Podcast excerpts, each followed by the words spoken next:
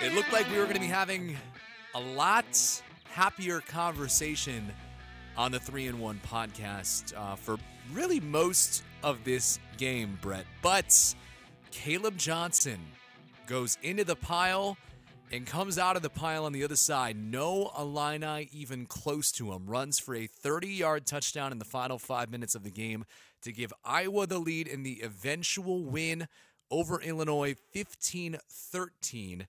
The Illini fall to 5 and 6 on the season. Andy Olson and Bret Beherns with you on the 3 in 1 podcast. Bret's boy, this would have been a really nice win if they if it if they had gotten it and it looked like for a while that they were going to.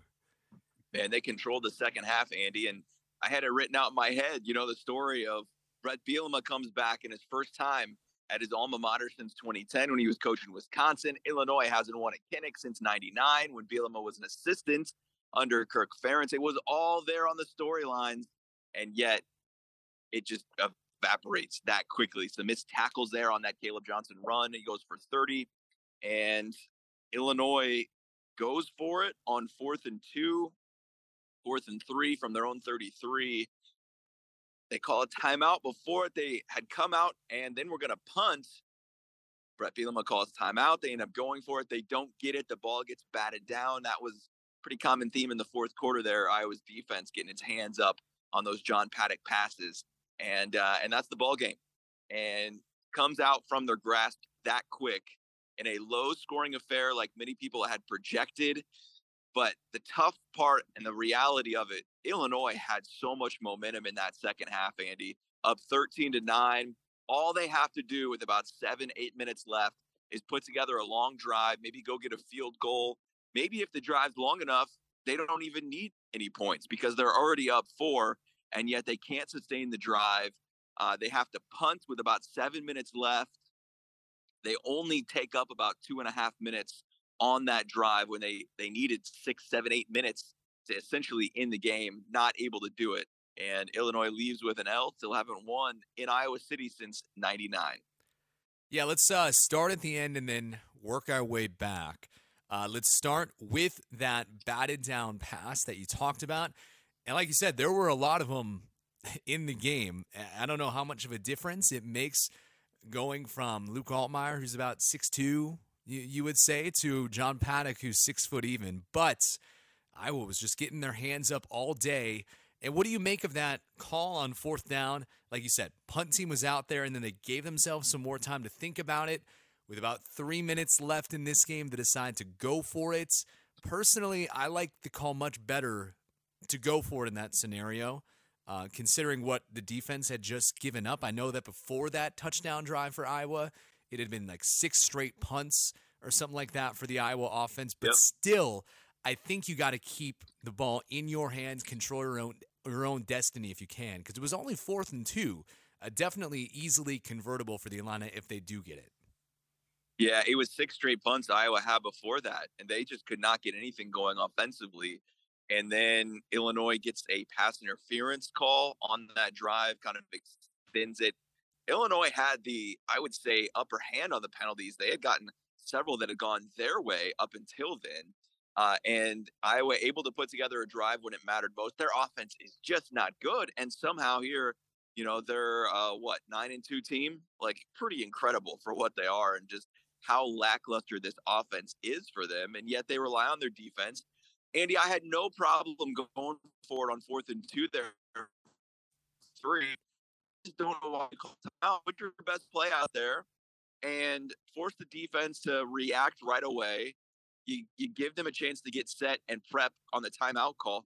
And it's like if if you do convert that, don't you want to keep your timeout? I mean, that's kind of how I view it. You'd rather have that second time out there. So I don't know. I mean, I, no problems there going for it, but it's just like get up to the line, get your best play, and and get the thing snapped. You know, that's that's the only question I had there because, like I said, even if you get it, you still need that second time out to drive down the field and try and set up a game-winning field goal. Yeah, it, you would have loved to see them know on third down whether or not they were going to go for it on fourth, and of course that depends on how short it ends up being, like what the yardage is going to be, but you know, at, well, that, no, Andy, I'll say this. Mhm. Sorry to cut you off. Go ahead. I asked Bielema that specifically after the game, and he said anywhere from four and six in, they were going for it. So, like, if you already know that on third down, then have a call ready on fourth and just go for it. You know? Yeah, then I don't even know why you bring out the punt team in that scenario if you already knew that you were going for it from there. Either way, not successful. I think it was a good play, but like we've said, it's just the Iowa defense making a good reaction play and getting their hands up and getting that ball out of John Paddock's hand before it even crosses the line. Before that, you know, as we work our way back, talking about that defense, you have to give them credit because of how they played. Of course, you have to take into consideration the opponent they're playing. Iowa not very good, as we've said, but still forcing six straight punts and then came down to just one PI call that got Iowa into Illinois territory. And then all of a sudden, a lane opens up for Iowa's running back. And just like that, Iowa, for the first time since early on in this game, in the first half, they found the end zone. One of the only, what was it, Bret? Probably three touchdowns in this one. Yeah, that's all we had in the game was three touchdowns, and Deacon Hill got the touchdown earlier in the game to his tight end. Uh, he was wide open in the back of the end zone, and then Reggie Love got his way in, scampered in from yard out, and that's all the touchdowns in the game. They traded some field goals in there as well, but a whole lot of punting, and I just felt like the game was there for Illinois. And I know there's a lot of talk afterwards about you know them holding on to a lead and and not being able to execute and that has certainly been fair and that's happened this year. I think of wisconsin where they got outscored 18 to nothing in the fourth quarter had a lead and weren't able to finish the game. This one certainly falls into that up 13 to 9 with seven eight minutes left and you're not able to to finish the game. But they've also had a lot of games where they've come back and, and won you know and Yeah. in the fourth quarter you know been able to execute down the stretch. I think of minnesota. I think of uh, maryland there. They were able to hang on to that lead and get the win. I think of the first game of the season you know, um, against Toledo, where they came back and, and did execute. So, you know, it's kind of short sighted for us to be like, well, you guys never finish a, a game because that's not been the case this season. You know, four out of their five wins, they've been able to to execute in the last couple of minutes and, and get the victory. And so, uh, you know, I don't necessarily buy into that completely, but not certainly a reason why this team does have bowl eligibility. You know, you think if you're able to close Wisconsin, and turns out Wisconsin's not that good. You know, if you're able to close that game, you you come into today and, and you're not having to sweat now next week having to beat Northwestern to get to a bowl. Instead, if you don't, you're going to be spending at home in the holidays. And and while we would have at the beginning of the season looked at this Northwestern team and been like, that's going to be a win for Illinois. Oh, yeah. You can't say that because Northwestern already clinched its bowl berth. And so it's going to be a fight next week, that's for sure.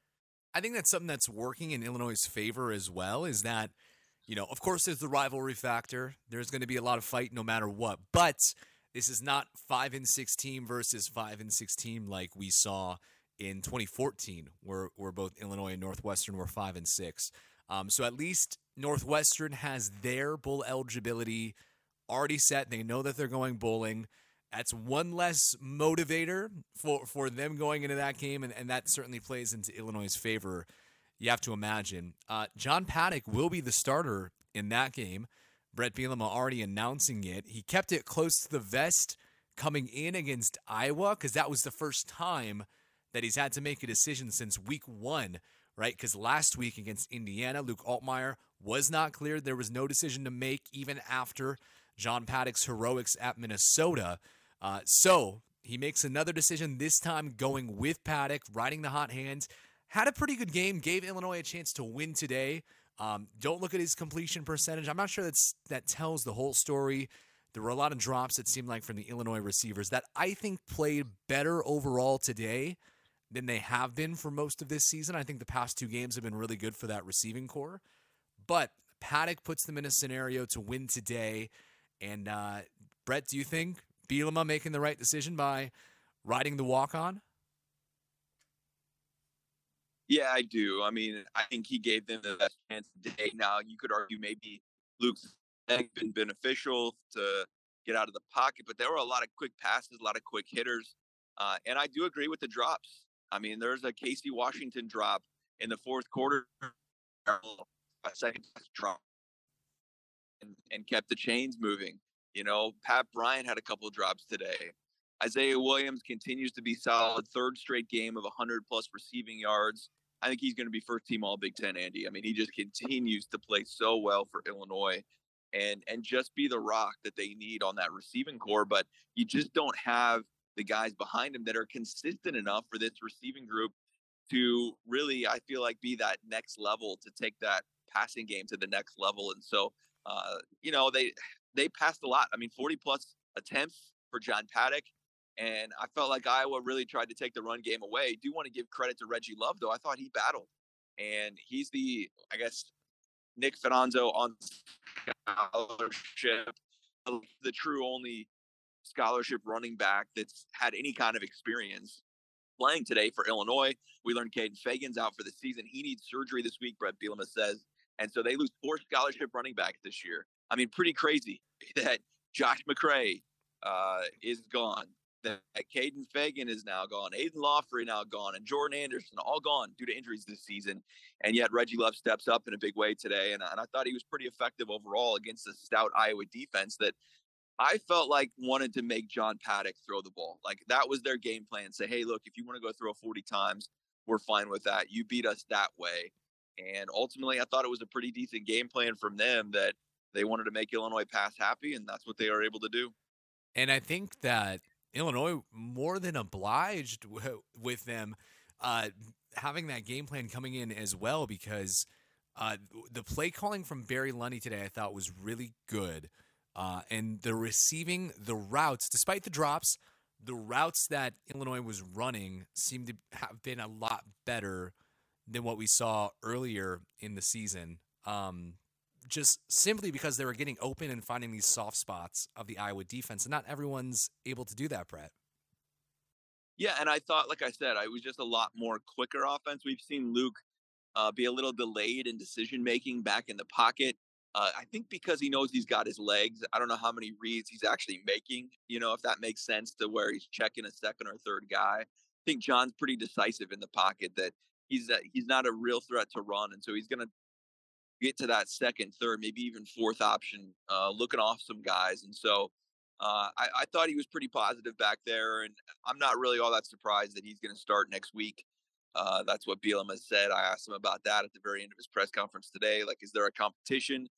How do you see this shaking out next week? And he said, nope, they're riding John. He doesn't anticipate uh, Luke playing, you know, or at least getting a start in there. And so we'll see, man. I, I mean, it all comes down to this, right? Like Illinois for a chance to get back to a bowl, everything they've been through. I feel like if you can if you can ride that and at least get to a postseason game somewhere. It doesn't matter if it's Detroit at this point. Just get there, and uh, you, you know you feel a whole lot better than sitting at five and seven, and uh, you know not getting those extra bowl game practices.